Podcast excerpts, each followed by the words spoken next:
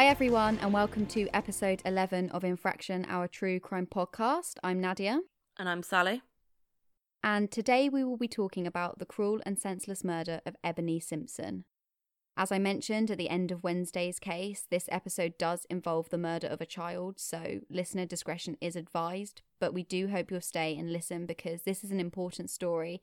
It's a case that isn't talked about that much, and we really do think it's important for her story to be heard.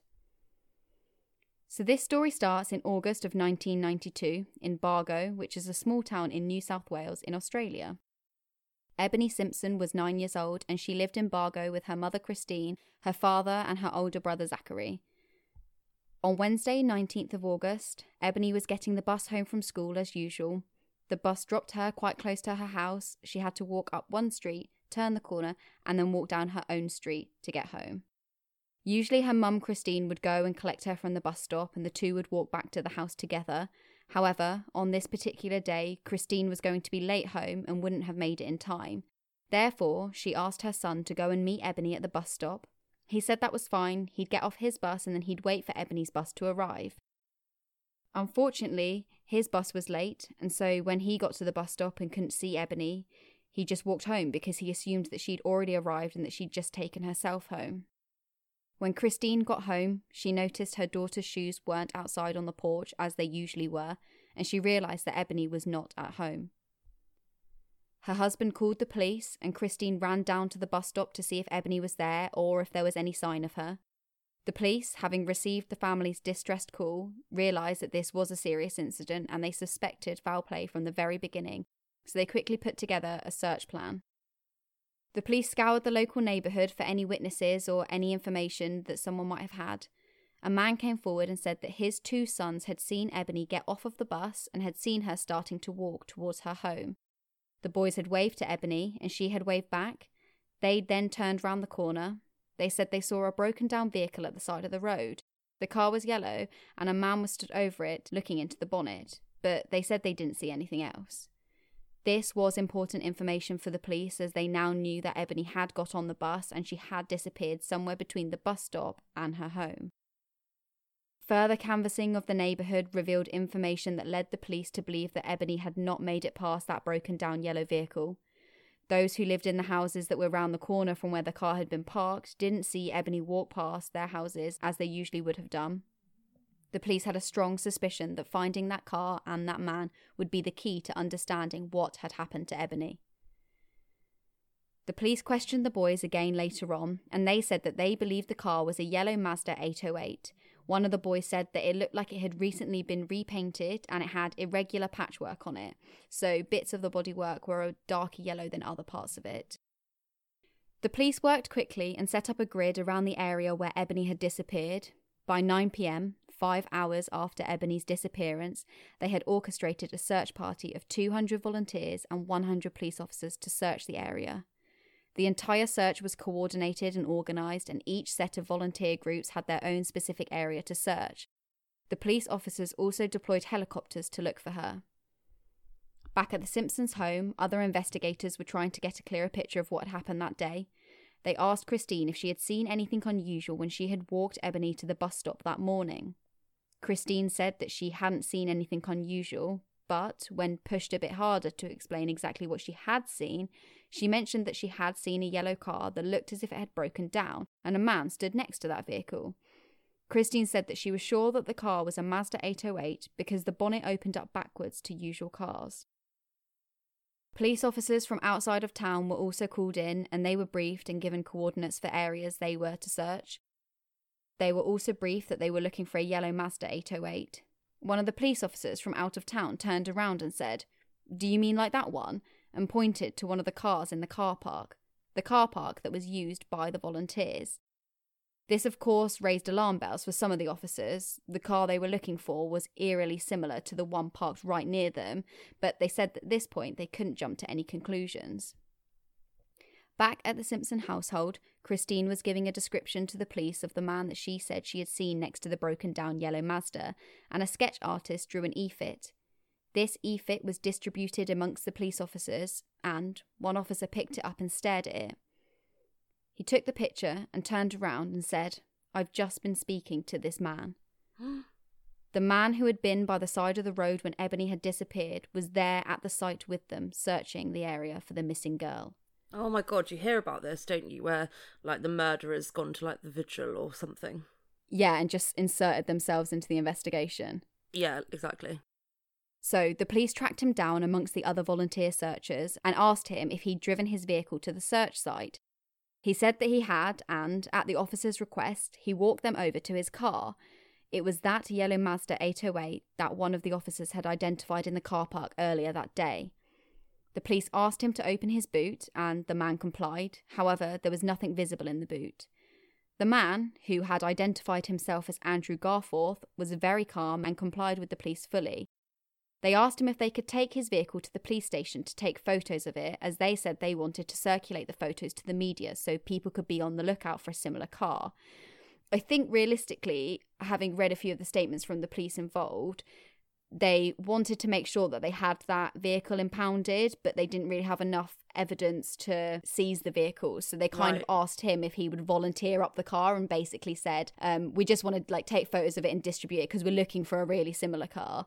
Um, but in actual fact, they wanted to take it to forensically search it. God, if I was him though, I would be a little bit suspicious, wouldn't you? Well, that's kind of what I thought. So when I was watching, kind of, um, there's like a really good documentary on this, which I'll obviously link. But when I was watching it, I was just like, oh, this is like such a coincidence that this guy has the exact same car. He looks really similar to the guy who had broken down. Like he's so calm. Like there is no way that it's him because he does. He literally just gives like his car over to the police, and and then they they take it, they tow it to the police station, and they start doing forensic testing on it. And then at this point, um, Andrew Garforth also then accompanies the police officers to the station, and he's just so willing and so open, and he just answers all their questions. So he said he was 29 years old, he was married with two children, and that his family had just moved to the Bargo area. The police asked him what he had been doing two days before on the 19th of August, the day that Ebony had disappeared. He gave a brief account of where he had been. He said that he'd been driving around and running various errands. When asked the routes that he had driven, his account revealed that he had not once driven along Arina Road or Bargo Road, and these were the two roads that Ebony got off the bus at and then would have been walking along to get home.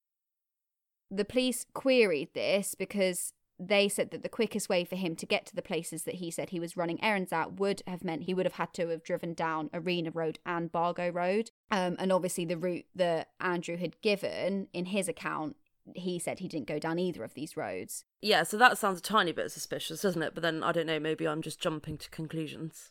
No, so I think I also found this suspicious when I was watching the police interview. Um, although he does seem really calm, like that's just a general theme throughout. He's very calm. He doesn't really seem like he's suspicious at all. But yeah, I then thought, well, that is really weird because I would have thought that it'd be very unlikely for someone to who looks like him and who drives a very similar, um, very kind of bold coloured vehicle in that area that that they you know someone else just coincidence that someone else who had the, that exact same vehicle and looked exactly like him had also broken down on one of those roads. So i think personally it would have been probably less suspicious if he just said yeah i took one of those roads and i ended up breaking down but then i fixed my car or whatever and i got back in and driven away. It does seem quite suspicious that he's like oh i didn't go anywhere near either of those roads. Yeah, exactly. So the police also thought this was suspicious and they pushed it further. This time, Andrew stated that he had gone down Arina Road and then he turned onto Bargo Road. This obviously raised the suspicions of the officers. He was very calm and very relaxed, uh, kind of so much so that in the interview, you kind of barely register what he's actually saying the first time he says it. Um, but this is what he said. He said that he pulled over and he had his bonnet up. He said he was putting oil in his car. And then he said, and when the young girl was walking past the car, I grabbed her and put her in the boot. Oh my god. Oh, I wasn't expecting that.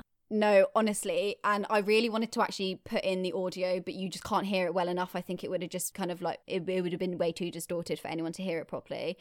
Um, but it was honestly, it put the hairs up on the back of my neck. It honestly did. He said it so calmly, like he just said it as part of like the other sentence that he was saying. Yeah. and you can see it like the police officers kind of like freeze. They're like, "Wait, Do did a he double just take. confess?" Yeah.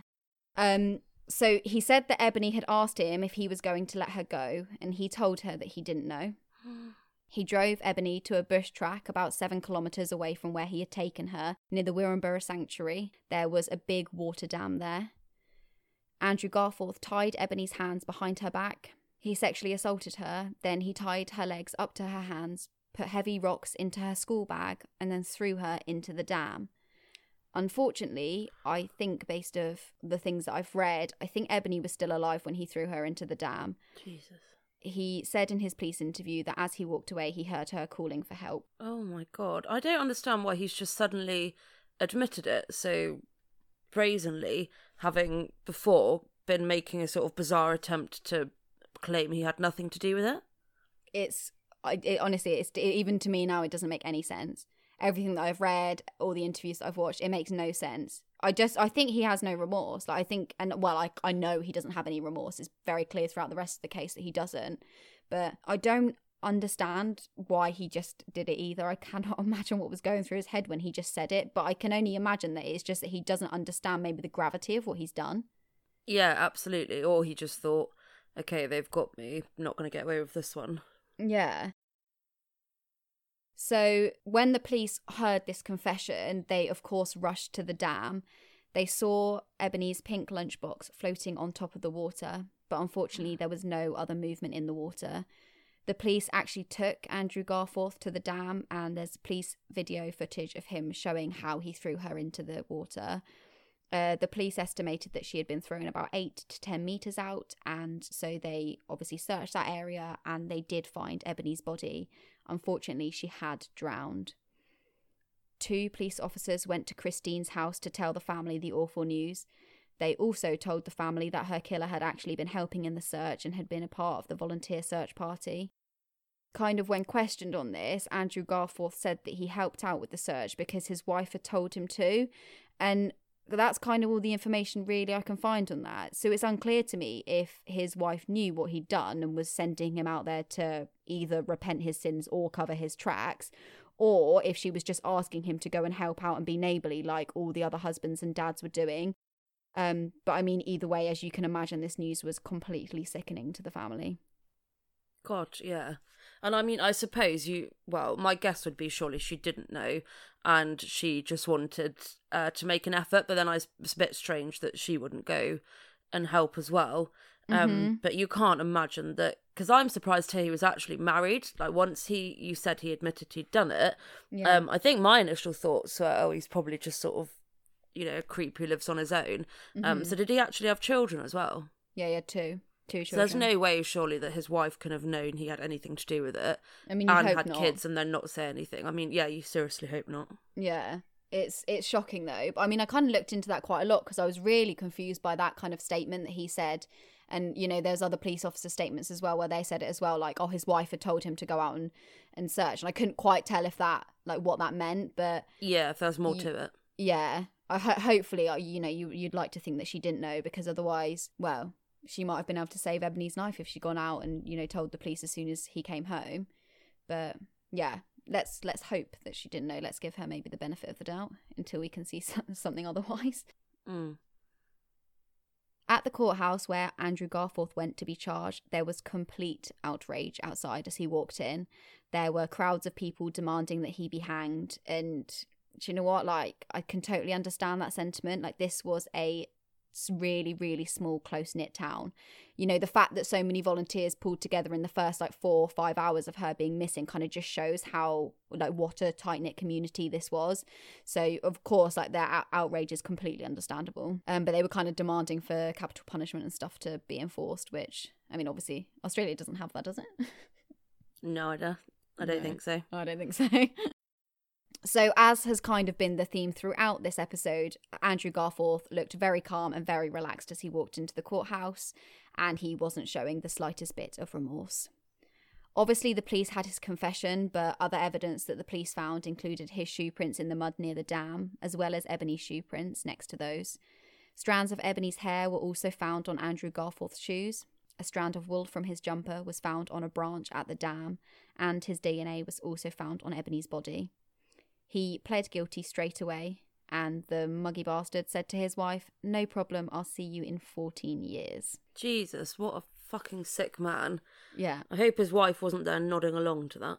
Um, so actually, I think that she was. I don't. it's kind of like weird.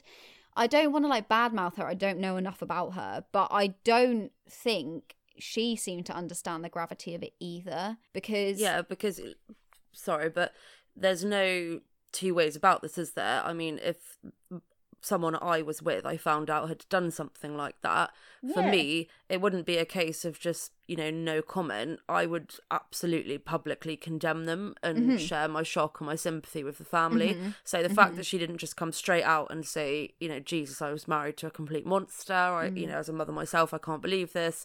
It sounds to me like she's almost not compliant, but there's not enough of a reaction if it's not clear online how she felt about it then she's Yeah. yeah, not reacted enough by any stretch of the imagination yeah, that's yeah, that's complete. Yeah, I completely agree with that. If if there if it isn't clear what her views are, like then she's probably on the wrong side of this because she, it, her views should be clear, really, shouldn't they? absolutely Um, so yeah, he said, no problem, I'll see you in 14 years. But the judge, in fact, sentenced him to life in prison. The judge stated that the crimes committed by Andrew Garforth fell squarely into the category of the worst type of case. He said the indifference that Garforth showed to his victim would appall any civilized human being. He marked Garforth's file as never to be released, and under the New South Wales Truth in Sentencing laws, this means he will die in prison. Despite this, he still tried to appeal his sentence in December of 1994. On what grounds Yeah, on the grounds that he claimed there had been no finding that he would remain dangerous for the rest of his life. I think the key finding is that, as you said, he was incredibly calm through the whole thing and he doesn't cl- appear to show any remorse. I mean, I think it's incredibly rare that this sort of person is rehabilitated, but the mm-hmm. starting place has to be some sense of guilt from the perpetrator and the fact Absolutely. that, by all accounts, he doesn't seem to recognize the gravity of what he's done or be being kept awake at night by it suggests to me that there's quite strong evidence he's going to remain dangerous for life. Completely, completely. Also, the judge literally marked his file with like stating that he should never be released. So I don't know what more the courts can sh- like do to show you know that they think that he will be dangerous for the rest of his life, but. Yeah, absolutely. I mean, regardless, he somehow managed to make this appeal, but thankfully, the appeal was denied. Um, and I'm pretty sure now, actually, that he's exhausted all his appeals and the various other grounds that he wants to try and use to get out. Um, I think now he's used them all up, and so he will die in prison. Um, with regards to his life in prison, he's been attacked on several occasions. On one occasion, he was attacked by over 10 prisoners at the same time. Blimey. What a shame. I always find it fascinating that there's that hierarchy in prisons, and I completely agree that, to be honest with it, committing crimes against innocent children mm-hmm. probably is as low as you can get. So you can understand it, but I mm-hmm. still do find it fascinating that there's, yeah, it, don't know, it speaks to something a little bit that humans can't live without forcing these. Yeah, degrees of hierarchy and mm. inequality, and I just find it like fascinating. It happens like organically in prisons, but I mean, I'm not feeling sorry for the guy at this point. No, no, no. No, I don't, I don't think anyone is. Yeah.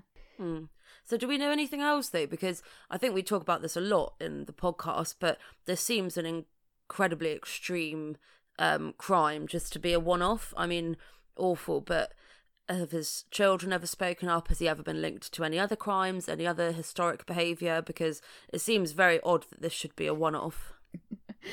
You're honestly, it's like sometimes you can read my mind.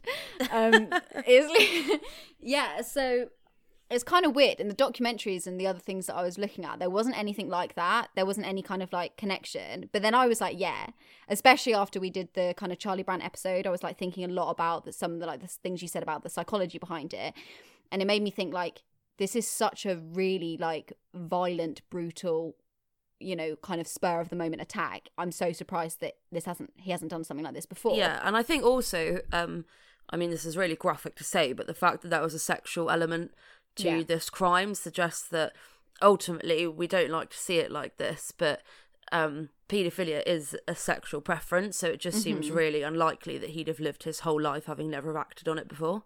Hmm okay so he has been linked to one other crime although he has not been charged or formally connected to it although investigations are supposedly still happening this crime was the murder of felicia marie wilson she wasn't underage, so she was 19 years old when she was murdered. So kind of goes against your paedophilia point, but this the you know Still very young. Yeah, yeah, still, yeah, still comp- really, really young. So she was murdered in 1979 in Kwinana in Perth.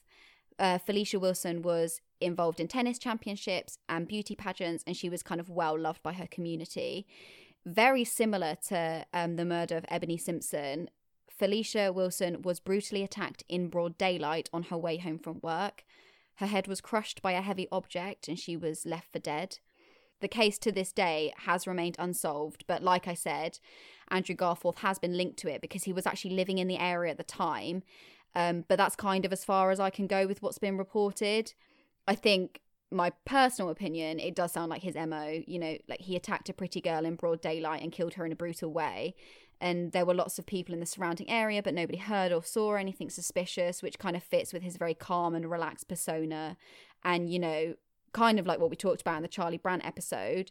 Um, and like I said, that conversation did have me thinking whilst I was writing up my notes for this case, because he seems to have the traits of a psychopath, don't you think? Yeah, absolutely. He like no remorse, no fear, and he doesn't really care if he'll get caught or not. It, there's really no emotion when he when he's charged or convicted. There doesn't seem to be any kind of emotion of any kind coming from him. No, I would completely agree. And I think, as you say, he's, he's not said sorry. It's incredibly um, brazen. I mean, I don't know, people might just say it's hiding in plain sight, but to, yeah, take this girl, grab her on the side of the road, not even trick her into his car, to grab her, shows Mm-hmm. a real air of confidence. And I really don't think that's the actions of a man who's committing a crime for the first time No, I or one who you know doesn't think he must think very highly of himself that to do it in such a small community and clearly hold a belief that he's capable of doing it without getting caught i think you know really shows some kind of delusions of grandeur and self-confidence Mm-hmm. which yeah you is quite typical of psychopathy. And he doesn't have like any kind of thought process when it comes to like what people might think about him or like what he's doing. Because like you know um i said that he has been beaten up in prison loads and things like that. Because of these attacks he applied for victim compensation to come out of like the state fund to pay him to compensate him for the fact that he apparently is a victim in prison like can you which i'm surely is not what it's there for no, well, absolutely not. So, as you can imagine, the public outcry from this was huge, and his lawyers did end up withdrawing this request. who are his lawyers at this point Yeah, yeah, don't know. I don't know.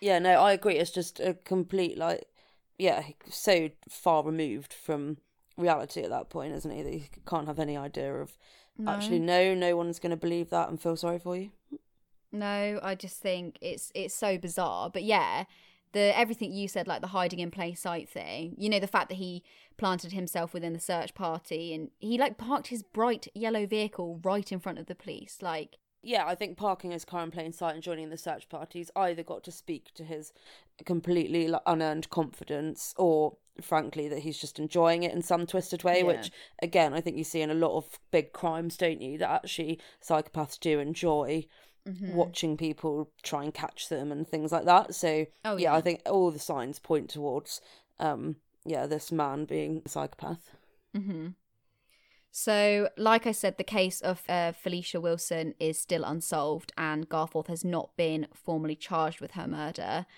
Um, as mentioned earlier, he will remain in prison for the rest of his life for the murder of Ebony Simpson. So, I guess at least that's a small relief for her family.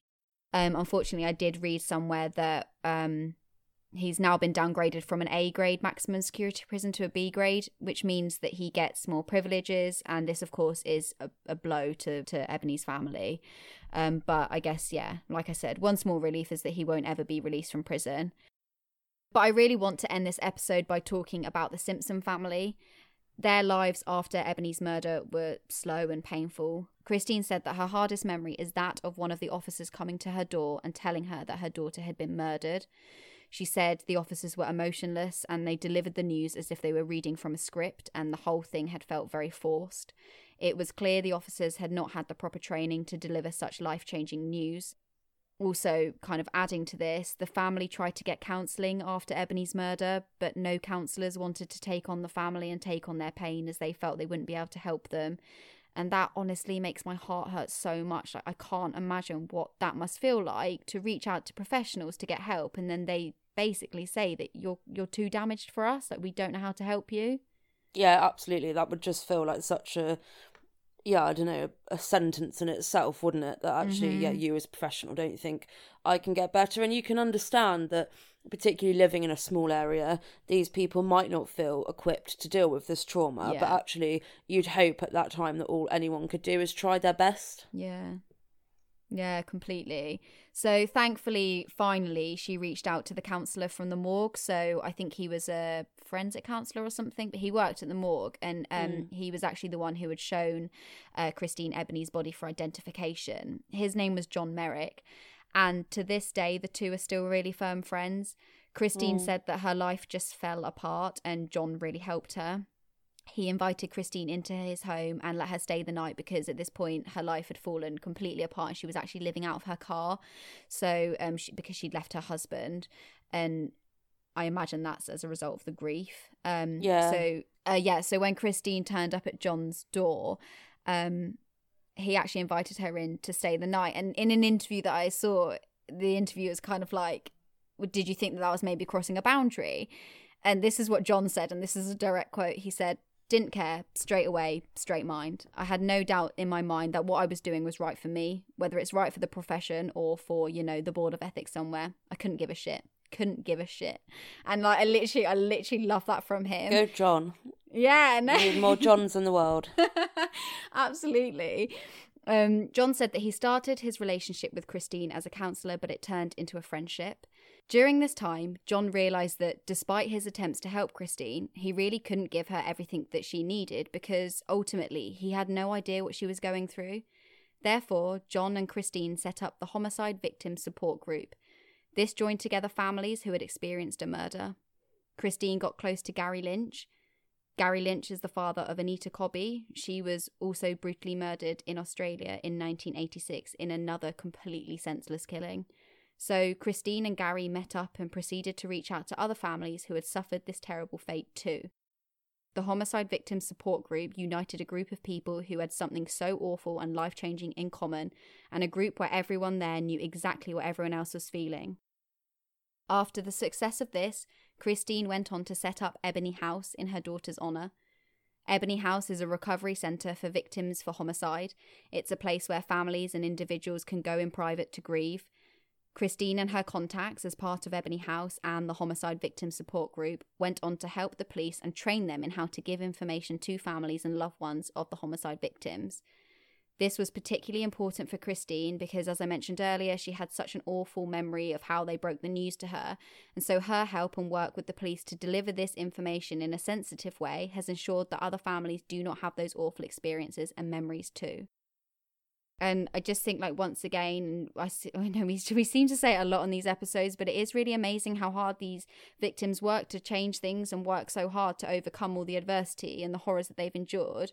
Because this is amazing work from Christine Simpson and wonderful that she's able to keep Ebony's memory alive with Ebony House, which is, you know, also undoubtedly helping so many other people and families at the same time. Yeah, absolutely. It's such an amazing strength for people to find within them after having your child murdered. Honestly, must be one of the worst things any human being can live through and to not only pick yourself back up and and get your life back together but then actually to go on and really make a positive contribution and change in the world i really do think there's nothing more commendable than that Completely agree. Ebony Simpson's headstone reads Dear friends, my life was cut short through no fault of my own. You have yours ahead of you. I only ask one thing spend your time here wisely. Do not cry for things past, for tomorrow is the beginning of a brand new day. Live each day with kindness and with hope. Thank you, all you wonderful people, for listening. I'm sorry if this episode was quite hard. We hope that it was informative, though, and hopefully not too upsetting.